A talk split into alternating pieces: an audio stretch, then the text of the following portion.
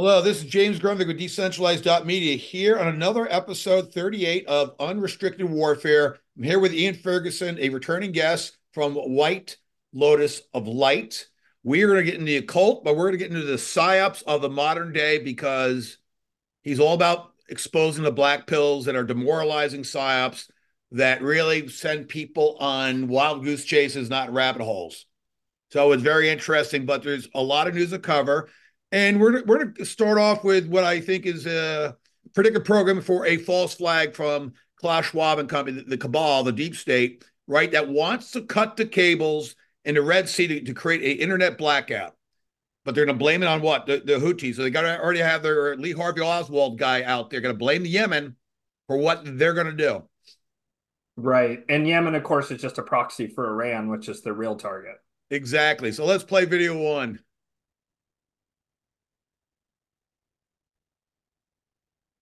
Yemen's Houthis have threatened to cut the Red Sea underground fiber optic cable if the U S and U K launch another attack on Yemeni airports. This is a huge threat, as this cable is the lifeblood of communication pathways connecting Europe, Africa, and the Middle East. The severance of these cables poses a serious threat to geopolitical stability, global financial markets, and cybersecurity. More than ninety-nine percent of the world's international internet traffic and more than eighty percent of international telephone communication traffic passes through submarine fiber optic cables.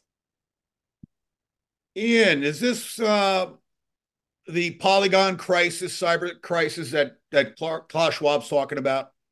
Boy, you know, it's it's hard to say. Like, they've definitely been doing the event two oh one style wargaming around Cyber Polygon, and they've just said it so much. And it's one of, they're running out of levers, right? They're running out of levers to pull, and they're also losing control of the narrative. And a lot of people don't understand that, especially from a cult or esoteric perspective. Narrative control is literally everything. It's the lifeblood of their power.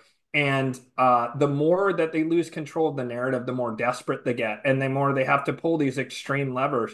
And I mean, sure, I can see some upside from the point of view of Iran or the Houthis of doing it, especially that cable's going to disrupt Israel, which is someone, you know, that they want to uh, cause pain to, because Israel's attacking their proxies in Syria. You know, Israel's attacking their proxies in Yemen. So, of course, they'd want to harm Israel. But it just smells way too much to me like the um, the Nord Stream uh, thing where they said Russia... Oh, Russia's going to blow up. It's, it's going to kill its own golden goose that laid the golden egg. And even though that totally puts boxes, uh, the E U into a corner to where they're reliant on the U S and they can no longer, even if they want to, buy Russian natural gas. It was the Russians, despite that that's a billion dollar piece of infrastructure and all this kind of stuff. You know, and never mind that it goes against their whole bullshit, global warming, you know, nonsense they say all the time for them to do it. I mean, it's the biggest global warming disaster ever in history, if, if you believe in that C O two stuff. Uh, uh, you know, it's it's ridiculous, and it just doesn't make any sense. Well, C O two is very important for, uh, oh, the reproduction of plant life in greenery around the world, which yeah. produces our oxygen, which we breathe. So why would we get rid of C O two in the planet, which means we'd reduce our oxygen, which would kill all species? Yeah, it makes a lot of sense to me, but... Hey, let's go with the science anyways. I'm going to play the next video because I got a phone call today from a good source that Poland, there might be a coup, a coup in Poland in the last, in the next three days. And I, okay, you know, you, you take it for what it is. Uh, I checked, checked the news, nothing special going on in Poland today, but we do have this Polish people, not farmers, blocking Ukraine wheat coming into Poland. Let's show this video.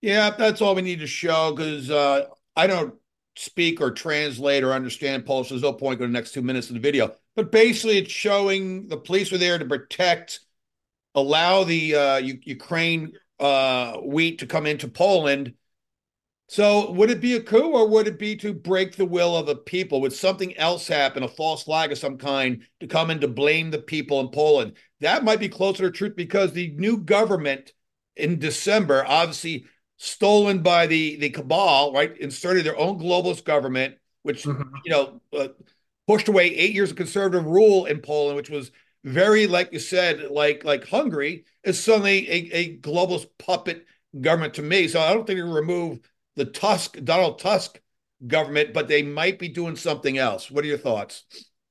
Yeah, that's interesting. I mean, I definitely could see them doing some kind of false flag. For sure, Poland at the level of the populace uh, is very much moving away from NATO. They don't they don't like the direction NATO's going. And Poland seems to be drifting in the direction of Hungary and Turkey, in that they are kind of going to be a thorn in the side of NATO, and they're going to constantly like threaten to veto things in order to get leverage. I mean, Erdogan has done a masterful job of that uh, down in Turkey. And uh, what idiocy to have put brought Turkey into NATO in the first place. It just doesn't, it's just doesn't, it's not a fit, other than the geopolitical importance of the Bosphorus Strait, right? So yep. I see Poland definitely drifting away uh, at the level of the population. So I could definitely see a false flag to suppress things. I don't see it very likely that the Luciferians, for example, you know, that's the counter group. They're sometimes called, and I think this is very inaccurate, white hats in the U S, right? This other group that's moving in the shadows, that's pushing back against this sort of, as I call them, Malachian uh, old guard, like Klaus Schwab and Bill Gates and the Clintons and the Bushes and George Soros and all those folks. Uh, that group, which are very technically savvy, just very sophisticated group, they tend to, one of their hallmarks is they try and do things legally in order primarily to establish a narrative. They also do believe in just sort of rule of law, and then they want to control the creation of those laws. I mean, they're a very ruthless group, but they're very sophisticated and they're savvy. And I see them as wanting to turn the population against the powers that be in order to justify them coming in as white hats, white knights, riding from off stage to rescue people. And then that helps, from a narrative perspective, solidify their rule. I don't see them doing an overt coup, so that doesn't make sense to me. Correct. Um, that doesn't mean that a rogue element, who's a hard right element in the Polish military, might get a wild hair and do that of their own accord. That I could see, you know, I mean, that kind of thing seems inevitable to me as the, the um, election stuff continues to roll out in the West and get increasingly obvious. And the threat to various Western nations from this weaponized immigration that Soros and the N G Os do, and all the different things they're doing to degrade the West, as that threat becomes increasingly more obvious, people who are nationalist patriots are at some point going to take action, and very possibly violent action, because, as Kennedy famously said, when you don't allow people any chance for peaceful reforms or revolution, you make violent revolution inevitable. So I could see it as a one-off thing coming from the hard right in Poland, you know, which I yep. might even like tip of the hat to them at this point with what the globalists have done. But I see it's much more likely that they would do some kind of false flag to repress the Polish people and bring in even greater censorship and controls, you know, which will actually backfire. And, that's a and, and allow, allow NATO to build up its uh, forces on the Belarus uh Ukrainian borders, I guess, to, to get yeah. ready for war with Russia, because that's coming, right? Man, you know, I don't know. The amount of restraint that, uh, that Putin has shown is absolutely extraordinary. Um, it's almost like he knows something that we don't know, that he just mm-hmm. has to run out the clock, almost like he knows Trump is coming back in in the fall. Yeah, or- he's sitting there, watch his watch, and uh, yeah, I'm, I'm with you on that. Trump is in operational control, and to not bite on any of these escalations, because the fact that Iran and Russia and China have shown the level of restraint they have, given just the naked aggression of NATO and the Anglo-American intelligence agencies, uh, it, it, it almost, it beggars belief, like, why would they continue to put up with it? I mean, there is the extreme threat of the U S military, of course, but it's just, it's amazing the amount of restraint they have. And it makes me wonder if they don't know something that that is not commonly known, such as that Trump is coming back in, or possibly even, you know, the whole Q thing, what, that he's in op- some kind of operational control currently. I'm open to both those possibilities. I just don't see him as some kind of God-fearing Christian who's going to help good Christians, you know. I, I'm much more cynical than that. But, you know, still that faction to me marks a marked improvement from these pedophile Satanist Malachians. Well, in, in, in, in generalities, you and I are, are aligned in the sense that Malachians are the black hats, the gray hats are kind of mm-hmm. the, the Luciferians. And you explain yeah. Luciferians are not pure evil. Right. But they're, they're, they're what, narcissists? And what, what, what else are they? Yeah, so I mean, you know, one of the things I say is that like the core the core trait of these Malachians is self-hatred. And yeah. then they uh, externalize that out on others. There was actually an amazing interview between Russell Brand, who I'm not a huge fan of, and Tucker Carlson, who I like quite a lot. Yeah. Um, but it was a great interview. And uh, it, it was Russell Brand just said, I think these people hate themselves. And uh, also Alex Jones was on um, Jimmy Dore. So there's all this cross-pollination between the left and the right going on that's just incredible to witness and gives me such hope. And Alex Jones said a very similar thing. And and interestingly enough, Russell Brand said, I'm starting to come around on there's a spiritual element to all this that's going on, even though I didn't believe that for the longest time. And he gave props to David Icke and Alex Jones, which I just never thought I'd see the day when no, some right, of the stuff right. that's it's, happening it's, now is happening. Crossing yeah. the Rubicon, crossing the Rubicon. All right, uh, we're going to go to a to uh, my PowerPoint real quick on this, and mm-hmm. then we're going to get into it. We're even going to talk about Taylor Swift today. It's going to be an awesome show. Why? Because she is a psyop, no matter what the D O D claims she's not. She's a total right. psyop. Totally.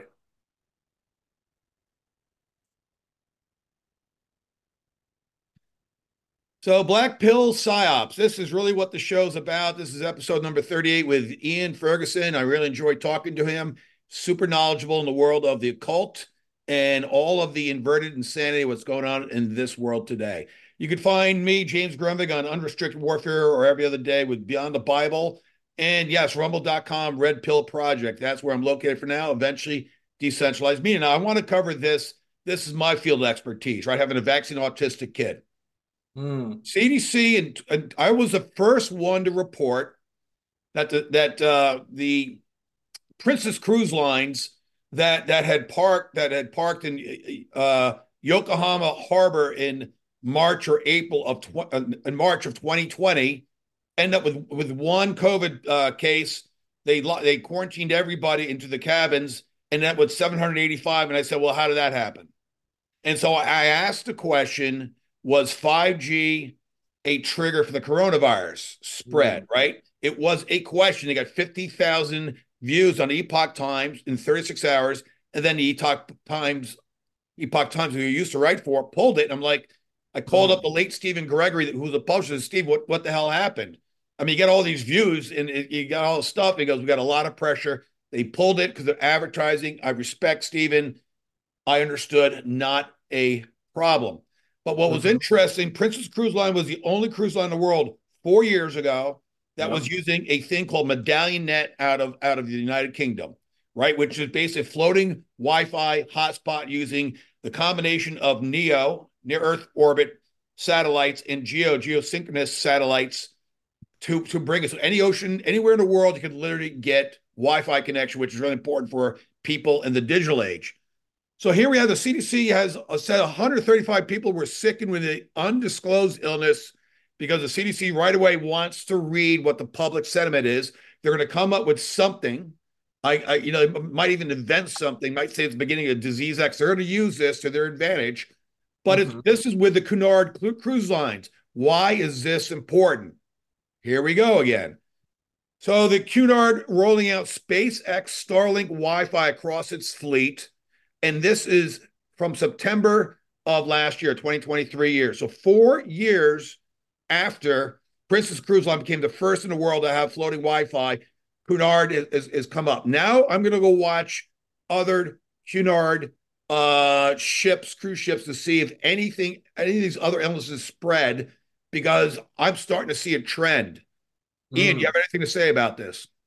Yeah, I mean, there's no question in my mind that uh, E M Fs impact health. And I think it's just kind of ridiculous to assume otherwise. We have uh, tons of scientific data that we're electromagnetic beings. Uh, things like the electrical signature of the heart is way bigger than the one in the brain. Yep. Things like where you have ghost limbs of um, Like a soldier has his arm blown off by an I E D in Iraq. He comes home and he says he has phantom limb pain. And then if you do an M R I, sc- M R I scan of that man, you still see the outline of his arm, which has been severed. This happens with plants too. You can cut off a plant and do an M R I scan, and there'll still be the outline of the leaf after you've cut it. So we know we're electromagnetic beings, and it's just madness to me to say that electromagnetic radiation does no harm. We know certain kinds of it, microwaves and gamma radiation, X-rays, are yep. absolutely deadly. There's really no question about it. And so then it just comes of where is the line of it causing harm. So what I think, uh, you know, is that people are having illnesses that are related to this E M F, and then they can label it as whatever disease they want, and or it just lowers people's immunity. Correct. And then they, you know, whatever disease is already kind of moving around spreads like wildfire through the group because their immunity is compromised by being under intense E M F bombardment. That's yeah, my take on it. Yep. And and that's why when I saw the C D C report, I said, okay, when did Cunard get the Wi-Fi? And I basically proved my point on, on my suspicion. So mm-hmm. going along with the European farmers, and we'll talk about them in a second, we have now in Germany, you got nationwide strikes, right? You got empty terminals, empty planes. They, mm-hmm. They're paralyzed. So the people are fighting back, not just in Poland, they're fighting back in Germany, they're fighting back in basically all of the of the Western Europe cities. Yeah. And, and while this is happening, you have Macron's having a feast with the Swedish royal fa- family as French farmers uh, camp out on the motorway. But it it what happened was, you know, they have the uh, the horse dung or cow dung machines, and they were spraying all over the, the yeah. different parliament buildings in, in capitals throughout Europe. But a fire the other night in the European Parliament building was, I guess, the, the straw that got the European Parliament attention, because maybe one day their houses will be burnt down, right? Maybe their offices will be burned down, right? Yep. This, that was a major message, like you've crossed the line, and now we're seeing E U to delay, delay, not get rid of, delay, new green rule and bid to appease protesting farmers. Right. Right. The, the, the many stores I've seen videos of are, are empty in France and Germany and mm-hmm. Belgium and right. And, and supposedly United Kingdom, Wales and Ireland are supposed to join the farmers. And I already know that Bulgarian farmers and Romanian farmers have joined as well in Eastern Europe. So this is a trend to keep an eye on. Absolutely. Right. And the E U has, prom- has not promised anything other than to delay, delay the, the new rules. Right. They're, yeah. they're, they're going to try to find a way to maybe, you know, implement them over, you know, a series of, of a year or something, you know, every quarter or whatever. But mm-hmm. believe me, they're not, they're not, these rules are not going away. They're just to roll them out a little differently, I think. Yeah. I mean, this is, again, this is, uh, I, I'm of the opinion that the vague outline with some very significant revisions of this, you know, this Q idea that there is uh, some kind of global effort to push back on, you know, the W E F globalists that I call the Malachians, right? And for people yep. interested in the Malachians versus the Luciferians, they should probably watch the first time you had me on because I put the chart up and all that good stuff. Yep. Um, but uh, I I actually don't, I think all that stuff will be rolled back once, you know, the new regime kind of comes in in twenty twenty-five of this the new level of consciousness, this Luciferian consciousness. I agree with you, though. These Malachian people, they won't be satisfied until they wipe everyone out, and anyone who's left is in a brain chip, in a pod, eating, you know, drinking beer that's made from toilet water like Bill Gates and eating insects at best, right? They won't be satisfied until there's maximum humiliation, maximum degradation of the human spirit. It's part of how you know this is a spiritual war, by the way. Uh, but this, I, I don't, I'm not actually worried about this. I see this as a hopeful thing, meaning I'm not worried about the I, laws because yeah. I don't think they're going to stick. I think they'll get rolled back. And I'm super excited to see this mass revolt of people coming together across cultures around this thing that really ties us all together as humans. We have to have food. It's a pretty easy one. I really thought when they started talking about eating the bugs that they had just really made a gigantic P R blunder, because if there's one thing that gets people up in arms, just ask any vegan, it's diet and food. Or right? a vegan or a meat eater, doesn't matter either or. It's just I know, but I just, you know, the classic thing is the vegan who's like, I'm vegan and you should be too, you know what I mean, kind of thing. But yeah, everybody gets crazy about food. And so, you know, it starts with the farmers, but as regular people start to realize, hey, I don't want to eat bugs and hey, I want food. they're going to cleave to the farmers. Plus, farmers are very hard to smear because kind of everybody loves farmers deep down in the heart because it's the basis of civilization, right? So I don't see this. I, I, I see this as a very hopeful thing. And I know they're trying to use the same tactic they did with the um, DAPL pro, uh, pipeline protest. Now, mind yep. you, I have very uh, I am have very mixed views about all the um, so-called fossil fuels, just because some of them are a bit bad, like that pipeline. So it's complicated. And the water up there, I get it. Point is, a bunch of veterans descended on the No DAPL pipeline, right, uh, protests. And then Obama said, oh, well, I'm going to do this toothless rollback. And then the veterans left, and then they sent in hardcore police to like beat up all the Native Americans, hidden hippies that were left there once the very dangerous veterans were gone. So I see a similar tactic here. I'm with you on that. All right. So this is Achilles' heel for the globalists, the cabal, right? Yeah. It is, it is that the BRICS nation and Saudi Arabia officially joined on the first of February, which was yesterday. And Saudi Arabia officially joins BRICS. And so it's bye-bye petrodollar. I'm fully aware of that. Mm-hmm. Uh, they're going to a gold standard. So I I, I think the financial uh, jujitsu of the West, right, the Babylon fiat money system, is, is days are numbered. Ian, what's, what, what's your view? Same thing? Well, I agree. And um, it's very interesting. I find that to be one of the single most interesting figures in the world right now, Mohammed bin Salman. Um, yeah.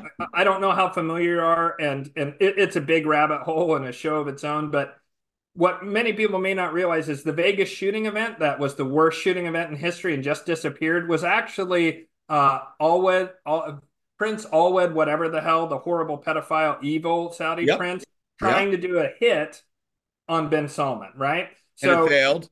And it failed, and he was almost certainly uh, given the heads up by Trump. It's part of this Luciferian alliance, in my opinion. And this guy's one of the most Luciferian players on earth. He's very intelligent. He's very manipulative. And he's doing vast reforms. He's moving things forward in terms of technology and material well-being for Saudi, and somehow able to do it despite all this old school pressure from the kind of more Malachian part of the Saudi royal family. And what's super interesting and shows how this Luciferian Malachian thing, never mistake that the Luciferians are on your side. Even if they're getting rid of a far worse, far greater evil, they're not good themselves. This man right here is my number one suspect on earth for the Antichrist. He's very young. He's a Don Meh Jew through the House of Saud. They're all Sabbatian Frankists who converted yeah. to Islam uh, centuries ago uh, and then were put in power by uh, the British after they took over Saudi Arabia from the Ottoman Empire during World War One. So he's a Jew. He's young. He's super powerful. He exploded on the scene. He always looks like he knows what's going on and has a smirk. And here's the key, and then uh, I'll, I'll let you respond. Uh, Nostradamus referred to the Antichrist as Mabus, M A B U S. And if you drop the vowels, you're left with M B S, Mohammed no bin Salman. Way. Yeah. Uh, he's my number one guest just because, like, you know, you this look is, at Elon Musk good. and Trump and me, Obama was my, for a long time, I was like, Obama's clearly it because he was so. Uh, well, everyone thought that, but he, he doesn't have the power anymore, meaning he doesn't, he, he, you know, a young Obama before, before he, was, he was exposed as a pedophile and gay president, all this, now, now he's so, his street cred's destroyed. Obama yes. has no, no chance to be Antichrist. On top of that, the Antichrist, biblically speaking, is supposed to be Syrian in origin. Mm. Well, I don't know MBS's full background. You said he's Jewish. He's obviously Saudi Arabian, so I'd have to go back and look at it. But well, he's not, obviously not born. In, he's not born in Israel itself. So yeah, that that that lends credence. Yeah, it's it's interesting because you know it's it's hard to say. I'm just saying like. Uh, my guess would be that we haven't seen this person yet, but he's very young. He's very young, and that's one of the things that matters is because um, in various different esoteric and occult circles, the Antichrist is sometimes called the uh, basically an avatar of the lower aspect of the planet Saturn, right? Um, yep. There's temporary avatars, and then there's like, for their entire life, they're an avatar of whatever planetary energy. So there's also temporary ones, like temporarily... Uh, in in Russia, Stalin was the lower aspect of Saturn, and Hitler was a lower aspect of Mars. And interesting. The, the unstoppable force meant the immovable object in Stalingrad, and then there was just endless death, and a boundary was laid down by Saturn that stopped the march of Mars. And so if you consider uh, certain astrological things that have happened, basically the Antichrist is already alive and is almost certainly a young man somewhere on the Arabic Peninsula and somewhere between his mid-teens to thirty in age. He's yep. somewhere in that window just because of certain astrological indications. And there just isn't anyone, like maybe a Palestinian. I could see a Palestinian suddenly appearing who's ultra charismatic and suddenly gets all the media attention and so forth and is just super boosted by the media. I could see something like that happening. But right now, like M B, Mohammed bin Salman is my number one suspect. He also just feels like he's playing everyone.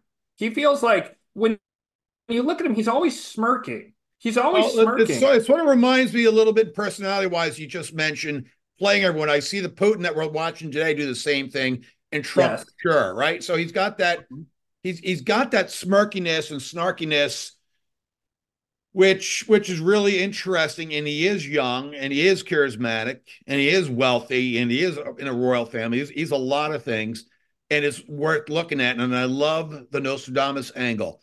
So all right, last.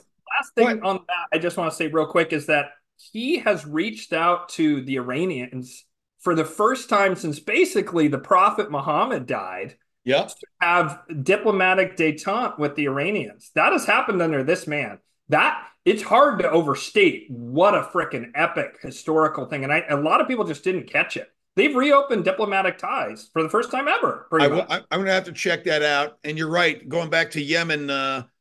Really, really, the, the war is is really for Iran between the West yeah. and not Yemen itself, but, you know, it's proxy.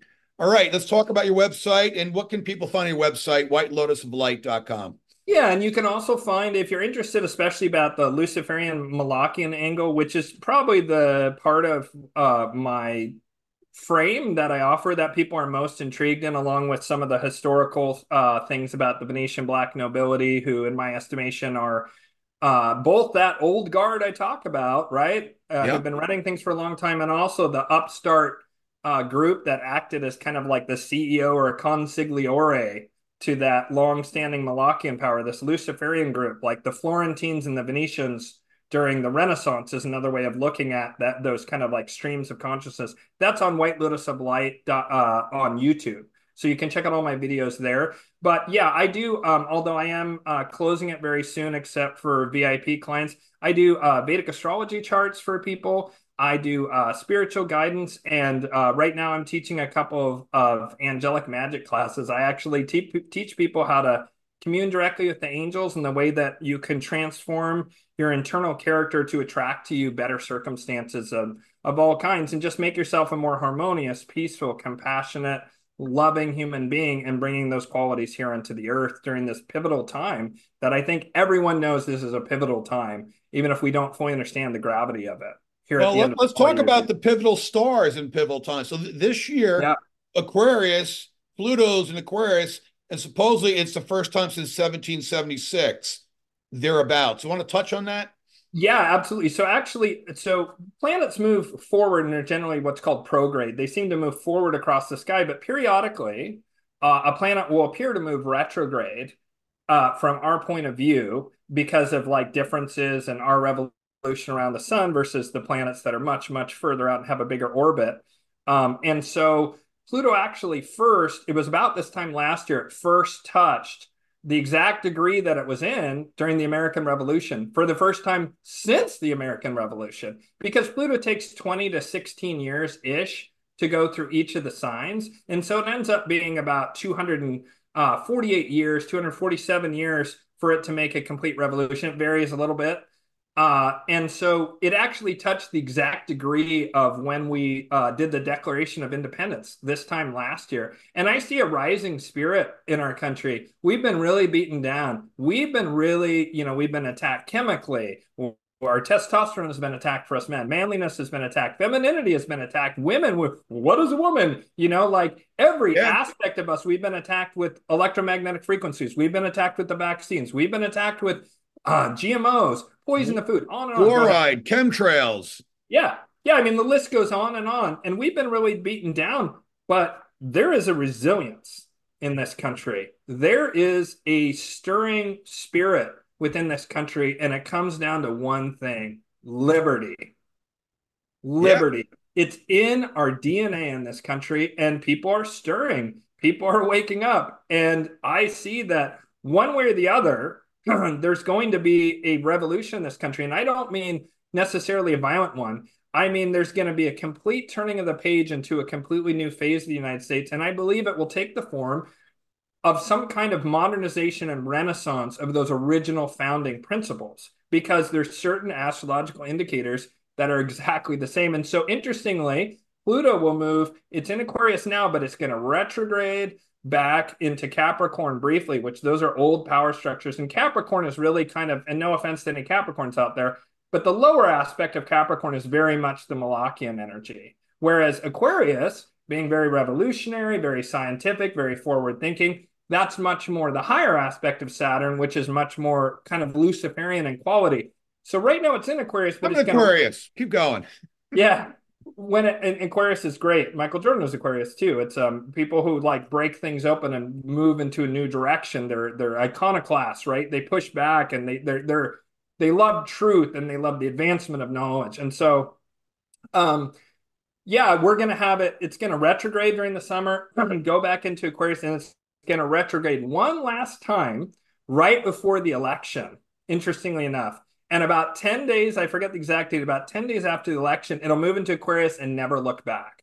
What just happened, which was interesting, was that the Sun and, a, and Aquarius, or Sun and Pluto were conjunct in the twenty-ninth uh, degree of Capricorn. And then they both moved together. This just happened about a week ago. Right. They both moved together into Aquarius. And so this to me is like, there's going to be a power struggle, of course. These people are not going to let go of power easily by any stretch of the imagination. And if you have any idea about that, then you need to get that out of your head and batten the hatches, but batten down the hatches. But um, we, we've turned a page. I don't think there's any going back to the Malachian system. It's just a matter of how does it play out from here? Like, they've lost control of the narrative. Yeah, there's There's still people, most of my family, sadly, they're like dyed-in-the-wool Democrats and just supporting all the nonsense. They don't listen at all. You know, they think I'm crazy. They think I'm racist now somehow. And I'm just like, I've had a black wife, you guys. You guys don't have a single black friend. I have tons of black friends. I have tons of Mexican friends. I have Asian, gay Asian friends in Canada. I have it all. And all these people have lily white friends. That's the funny thing, is the leftists are the actual closet racists. there's, there's no question. I, I got a black co-host of my show, Beyond the Bible. I got yeah. black friends in New York. I got plenty of Asian friends in New York. My son's half Filipino. Please yeah. leave yeah. me alone. And we don't we don't obsess on it. That's we definitely don't obsess on it. That's the, the like they're obsessed with it. Anyways, but so like my family still, a lot of them doesn't listen. And what I believe is I think this is the last year for the last few stragglers that are going to wake up, which some of them never will. They'll go to their grave being wrong, and perhaps it will be five percent that never wake up. That's not our problem, right? We're we're here for the rest of humanity. Yeah, I mean, I, I think it's more than five percent, sadly. Go yeah, ahead. Whatever. It, it's good. All right, so five percent's homeless and out of it and drugged up and never. The other five percent, so that's ten percent. Right, and they've got to, we got to get rid of one percent elite, so that's eleven percent off, you know, off, off, off the uh, off the playing field in the future. I mean, that's really where we're going. Yeah, right. Let's talk about Cass Susteen's policy of invading conspiracy theory yes. circles. I love this. Yes, you sent me back some notes on it. Distraction and division tool, mm-hmm. right? It's COINTELPRO for the twenty-first century information warfare battle space. Talk to us about the biggest conspiracy theory circles. They've they've really, you know, got people distracted in all the wrong directions, right? These yeah. are not rabbit holes, but they're, they're they're wild goose chases. Go ahead. Absolutely. So, you know, I started getting into. Um, I have a very strong what's called eighth house, so I'm interested in the mystical, esoteric, occult, astrology, right? But also conspiracy theories, intelligence agencies, subterfuge, anything that's hidden psychology kind of falls under.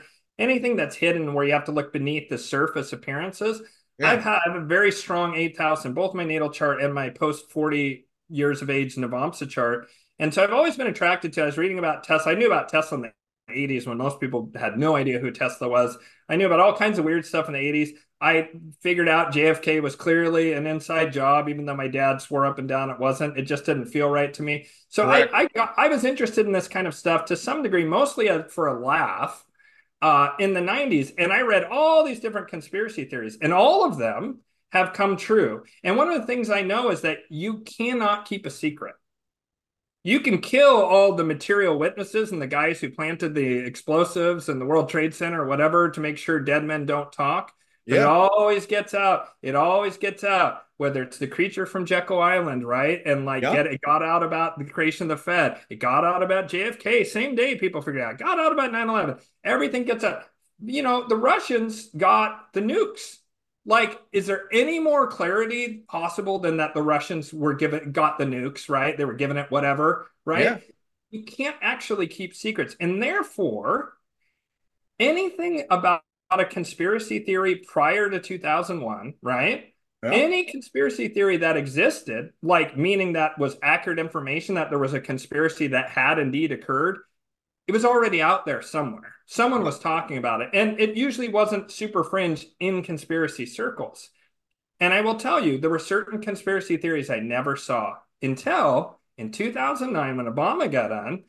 Cass Sunstein was this guy who was um, somewhere in his cabinet, Department of Homeland Security or something. And he says, it's so hard. We've tried so many things to go after these darn pesky conspiracy theorists talking about nine eleven was an inside job. And no matter what, what, what, what we say or do, they reject authority and we can't manipulate them. So I propose essentially doing, he didn't use the words, but I will, COINTELPRO two point oh. The same way they invaded Black liberation groups like the Black Panthers and the American Indian movement and the anti-war movement in Vietnam in the sixties and seventies, right? They were going to use those same tactics of infiltration and subversion from within on conspiracy theory circles. About yeah. two years later, the, the Rockefeller Lockstep document comes out saying, you know, uh, I forget what it is, but securing the future, blah, blah, blah. But they talk about the lockstep scenario, which, of course, was the was the um, outline of the pandemic, right? Tabletop exercise. Keep going. Correct. And so they, they wrote that right around that same time, there started to appear two conspiracy theories that I'd never seen back in the nineties. And that is flat Earth, which all these rappers and pop culture people who are kind of on the fringes suddenly start talking about flat Earth, right? Then there was um, uh, viruses do no harm.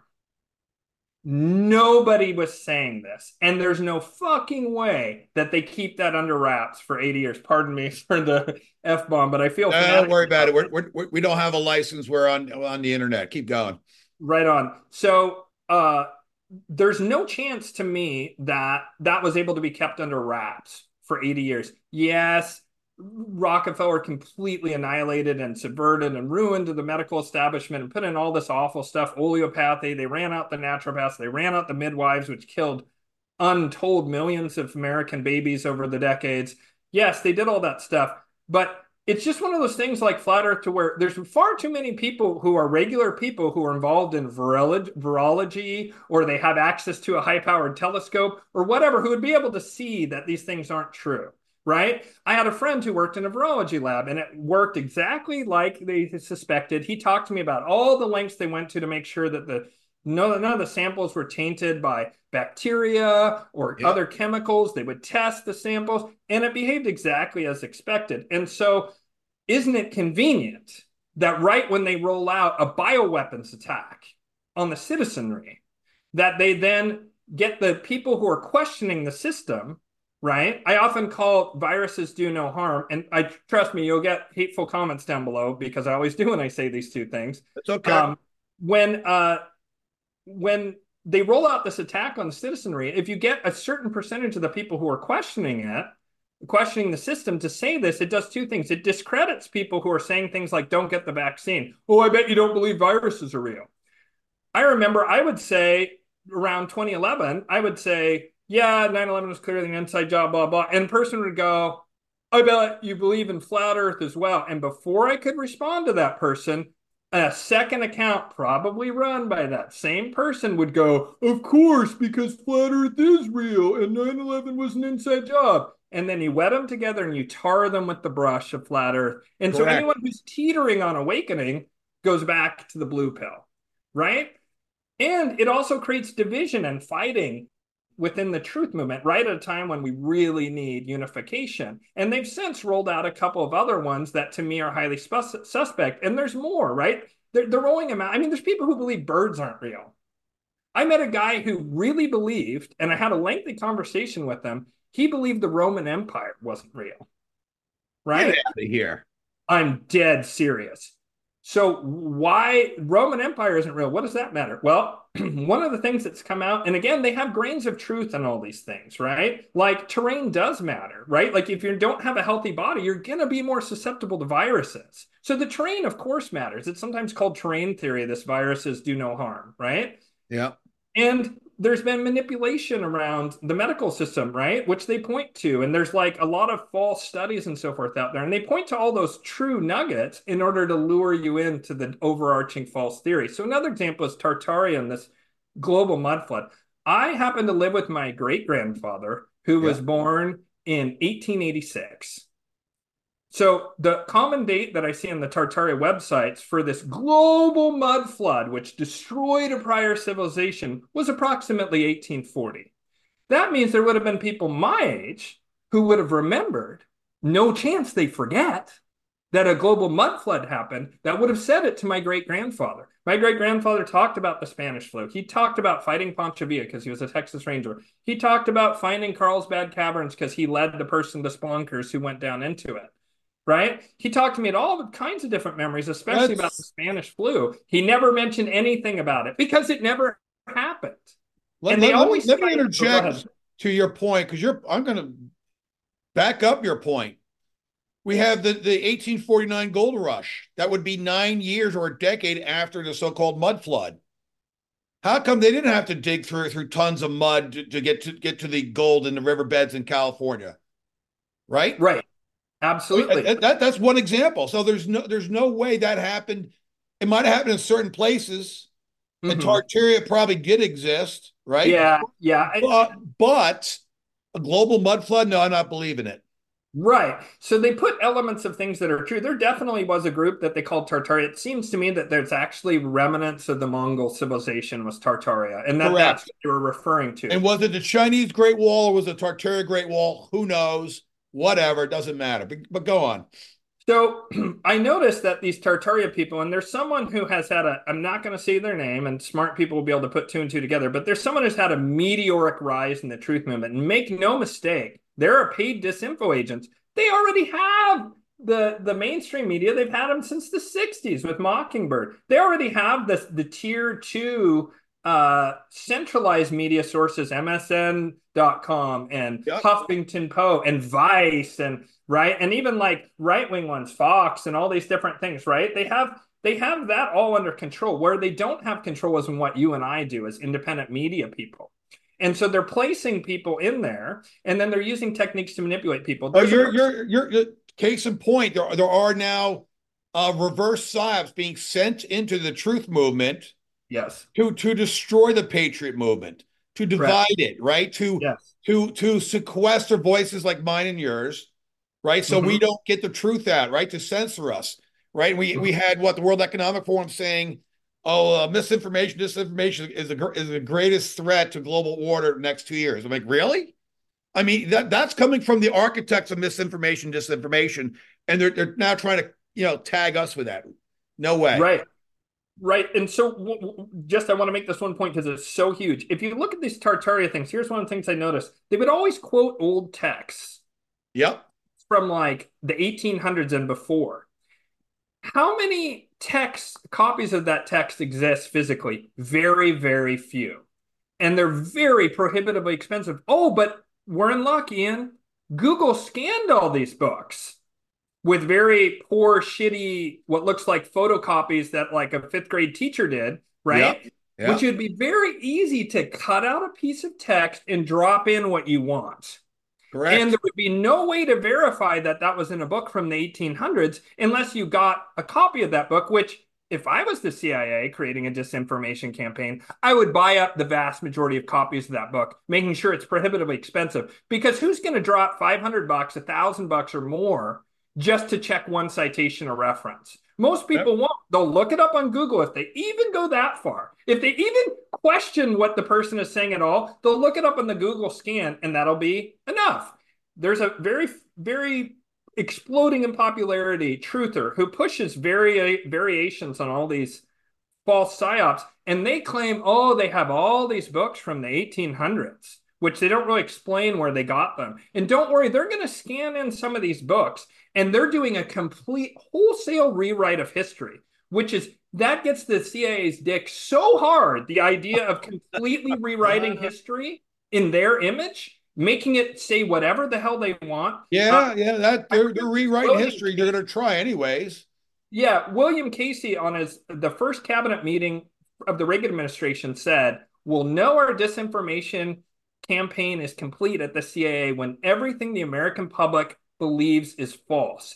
You can't do that by just controlling the mainstream media. No. You have to infiltrate and subvert the truth movement, the patriot movement, whatever you want to call it. And one of the things they really want is to keep disaffected, increasing disaffected leftists. I was I was a leftist when I was younger, foolish, whatever. They switched teams from the Bush administration, jingoist, uh, you know, national security thing, because that was useful in the early two thousands. They flopped over to Obama and the liberals because they want wholesale change. I saw it. I wasn't affected by it. I was able to go, I don't, this Obama guy's bad news. He gave uh, retroactive immunity to the telecoms. That's a tell. I'm not going to vote for this guy. You know, like, I figured it out, but the vast majority of leftists, they just can't see through it. And they're so exultant at finally having power and they have no principles that they're just getting steamrolled by the propaganda. And so when leftists are disaffected, we need to bring them in, be kind and compassionate to them, and bolster our ranks. Because you wanted to talk about blackpilling. Remember, this is fifth generational warfare. World War Three isn't going to look like, you know, uh, the Battle of the Bulge. No. It's not going to look like Okinawa. It's going to look like cyber attacks. It's going to look like power outages. It's going to look like, first and foremost and above uh, and beyond anything else, sure, there'll be drone strikes and assassinations, but it's going to look like fifth generational warfare for the mental space of all the citizenry, right? Yeah. That's why propaganda is like in super overdrive. And one of their prongs is to disrupt people who are trying to figure out and discern what's going on and guide people to de-amplify you and I and amplify these false voices, right? Correct. So meteoric rises should be reason. You should give that person another grain. You, of- you know, I'm, I'm with you. So I, I've been, as a father of a vaccine-injured autistic kid, I've been in the, I know about Fauci, friends of Doctor Judy Mikovits and Doctor Sherry Tembe and others for a decade before COVID. Yeah. And we kind of knew the pandemic, the pandemic was coming in twenty twenty. I mean, we really did. We got receipts for it. But what's yeah. interesting is when it came, we suddenly got everyone parachuting in to save the day. And I'm like, all right, Doctor Carrie Madej, she's real. Doctor Lee Merritt, she's real. Hold it. Who is this D- David E. Martin? Uh, is he M K Ultra? I don't know, right? And you, I'm not saying he is, but it becomes a question mark. Who's General Flynn? Oh, he only lasts twenty-three days in Trump administration. Oh, he was Obama's D N I. He was a lifelong Democrat. Is he M K Ultra? Again, I'm asking the question. I do not have an answer. I'm not accusing anyone or claiming anything, but it brings questions, right? These people suddenly rip off on the Superman. Naomi Wolf goes from a, a, a super flaming Democrat to suddenly a conservative for the, for the caring for the people. Really? Am I supposed to believe this? I don't believe it, but whatever. You know, you follow whoever you want, but I wouldn't be following people like that. Right. Mm-hmm. And, and so there's a lot of controlled opposition, uh, opposition, opposition. There's a lot of subversion going on. Let's let, we got about six minutes left. We'll we'll come back to five G another time. I'll bring it back on in, let's say, March. But I want to talk about Taylor Swift because sure. Super Bowl is is literally yeah. ten days away. Right. Yeah. And, you know, there's all these videos out there, Taylor Swift doing videos where she looks like she's doing a ritual and she calls herself a witch in one of her new songs. Yeah. And, you know, is she cloned? Is she M K Ultra? You know, is, is she just a pure psyop by the intelligence agencies? What do you think? Well, I mean, you know, they, they, uh, for forever, people who like have meteoric ra- rises in fame and are pushed by the mass media should be looked at very, very suspect, you know. And I see uh, Taylor Swift as a psyop, basically to try and uh, bring Republicans and, and right-leaning people in by creating this supposed down-home country girl who claims she's from Nashville. But I guess apparently both of her parents are investment bankers and she was born someplace in the Northeast, I've read. Well, I'm that, not sounds like, that, that sounds like Karl Marx, but keep going. Yeah, and so, um, you know, and now they bring in uh, her boyfriend, Kelsey, uh, or Kels, uh, Travis uh, Kelce. Uh, right, who's in the Super Bowl, by the way, right? Travis right. Kelce, who's got right. the Pfizer, getting paid twenty million dollars for Pfizer, right? Because yeah. you know, the, the vaccine uptake is, is cratered in schools, not just COVID bioweapon shots or clot shots, but now vaccines across the board are being questioned yeah. by all parents. And that awesome. is freaking out the C D C and, and Big Pharma, and they can't get ahead of it. They can no yeah. longer gaslight their way of getting people to vaccinate, right? They can no longer propagandize, so they have to use dis- different tactics. And maybe it's the love story we're talking about. Go ahead. Yeah, and I mean, um, one of one of the things that I've really noticed in the past twenty years is the target of propaganda and disinformation has moved from men to women. Because one of the main things they're trying to do is this anti-natalist psyops uh, that Paul Joseph Watson talks about a lot, and I yep. applaud him for saying that. Basically, this idea of single income, no kids, double income, no kids, sinks and dinks, and you know, women just party and have as much sex as you can, and you, you go, girl, you're a boss babe, and blah, blah. And then, oh, I'm forty-three, and I've been with three hundred men, and all the high-quality men that I'm now, you know, that I should have been going for in the first place, they don't seem interested in me. The guys who have a good job and are decent, whatever, they seem to be concerned about my high body count. And Taylor Swift has really pushed all that stuff. And I'm not saying that we should judge people necessarily about promiscuity, but there is a certain like biological... Well, you you got to be concerned about S T Ds, right? Yeah. In a yeah. petri dish. I mean, even even back in college, you had to be concerned about that stuff, right? You, you literally right. sleep with everybody, or you make out with them and not sleep with everybody. You know, it's whatever. It's a choice of individuals. But it, it's, it's, I'm with you on that. Keep going. So if you if you were to like, if you put, they, they, they say if you put uh, one hundred men and one woman on an island and you come back in one hundred years, there'll be one hundred one skeletons on that island, right? Maybe yeah. one hundred five. But if you put one hundred women on an island and one man on that island, you'll come back and there can be a thriving culture in one hundred years. Correct. Right? So women are the bottleneck, biologically speaking, for us to continue to have a high population, right? Yeah. That we need for a global civilization, and that we're not even close to tapping the resources the way we're using and extracting them. Yes, we need to refine that, of course. I actually am an environmentalist, even though I reject the C O two narrative. I'm kind of a Ducks Unlimited kind of environmentalist, right? Yeah. I, we want to have wetlands so we can have duck hunting, right? Or whatever, that kind of thing, right? But also honoring nature, being a, a steward of the, of the garden kind of thing. So if you can control women's minds, uh, then you can you can shape culture, because women also are the transmitters of culture. And so if you want to transmit culture, you want to go after women. And the real goal is the kids, because kids can just be programmed. It's not completely tabula rasa, like the Romans said, but with advanced mind control techniques, TikTok and so forth, they're very ripe and very vulnerable. And so if you can get to the women, it doesn't matter what the men are doing. Yeah, you, you can't you can't blame, you can't oh, blame the children if they show if, if they're born or raised into a false paradigm. Can't blame them. Right. And and men are much less susceptible to certain forms of manipulation, in particular appeal to pathos or emotion. And women are extremely susceptible to that. That doesn't mean there. I'm sure there's women listening to this who are badass ladies who would never be bowled over by any propaganda whatsoever. Of course that exists. I'm talking about in vast generalities here. If you can trigger women with weaponized compassion, right, you can get women to do crazy things against their own self-interest, like think, yeah, let's support Leah Thompson. You go, girl. Never mind that you have a dick, right? You know, like, You yeah. can you can convince them by weaponizing compassion, which is a natural tendency that's much more stronger, that nurturing vibe in women. You can use that to, to trick people. And so women are more susceptible to certain forms of propaganda. And women kind of are the Democrats' stronghold, because they use weaponized compassion all the time. And so Taylor Swift is a great way to try and bring in those middle of the road people who are slightly right of center, watered down country. They kind of think of themselves as kind of Christian-y and kind of cowboy-y, but really they're just a suburban mom who drinks a lot of Chardonnay, you know, or whatever, or a fifteen-year-old girl in high school and like, oh my God, Tay-Tay, you know? And so they think they can swing the election with it. I actually don't think so. You know, that James O'Keefe, and I tell you what, when I become president or friends of the president, I, I'd never want to be president. When I become friends with the president of the United States, I'm going to demand that he build a statue to James O'Keefe, like immediately day one. Like, that's, and maybe that, Statue of funny. Liberty size with uh, him with shitty glasses and a terrible blonde. Yeah, I'm agreeing with you. John, did you see that? Did you see that thing where yeah, he got it's, it's incredible. But I love it. Um, he... Uh, Oh, gosh, what was I going to say about that? Oh, he exposed that uh, Michelle Obama is supposedly adamant against running. And she was my one slight fear. I think even at this point, even if they put Michelle Obama in there, even if they put Barack himself in there, there's no stopping Trump.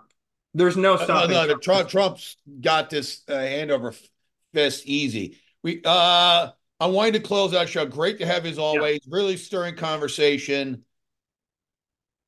Talk to the audience mm-hmm. about whatever you like. Super Bowl prediction. Yeah. Uh, go visit your website. Become educated well, through all your well, knowledge. Go ahead, we, Ian. Something we had wanted to talk about, and I just want to leave this is, in ancient times, generals knew that the single most important thing, that the number two most important thing was logistics, bringing your food and your weaponry and uh, healers and everything to support the soldiers, right? And to be able to move, movement. But the number one most important thing, more important than what weapons you had, more important than your logistics, more important than the age and experience of your warriors, morale. If you look at the Battle of Thermopylae and the Spartans fighting off the vast army of Xerxes the Second, yep. with just three hundred men, right? Yeah. That three hundred movie, kind of cheesy, but the Battle of Thermopylae, one of the most inspiring stories in all of human history, and it's the only reason we have democracy today. If Xerxes had gone and hadn't been stopped there at the Pass of Thermopylae in order for the Athenians and the other Greek city-states to rally, that would have been the end of democracy. There would be no reason. It would have just been more slavery, right? That was a Malachian force, if you've ever seen it, the army of Xerxes the Second. Again, the Battle of Saint Crispin's Day. The English and Henry the Fourth, or Henry the Fifth maybe, fought Henry the Fifth. Fought off a vastly superior French force at the Battle of Agincourt. And in both cases, they held the morale. Yes, the Spartans eventually got, because of that shepherd, they got broken and defeated by just overwhelming forces. But they held them off against all odds, which they shouldn't. There's no way those guys looking down on the field of those endless Xerxes Second Legion think that they're just going to kill them all and win. But they fought and fought and fought, and they wouldn't break because of morale. Same thing with the Battle of Saint Crispin's Day, where they were ultimately victorious, and it was a turning point in history. And we, we need to get unified morale and, and push away the controlled opposition, push away the infiltrators. Don't yes. fall for the for the, the COINTEL two point oh PSYOP, right? Yeah, and the black pilling. That's what I was going to say. And the black pilling. Recognize One a black the- pill from a blue pill, from a green pill, from a red pill. Yeah, blackpilling is when you believe, oh, the globalists are totally in lockstep. Oh, the globalists are all powerful. Oh, the globalists are thirty steps ahead of us. We can never defeat them. And when you say these things to people because you've recently woken up and you're horrified at what you're up against, and that's a reasonable response, you are aiding and carrying water for the enemy. You're act, you're handing out leaflets saying, we can't defeat the enemy during wartime.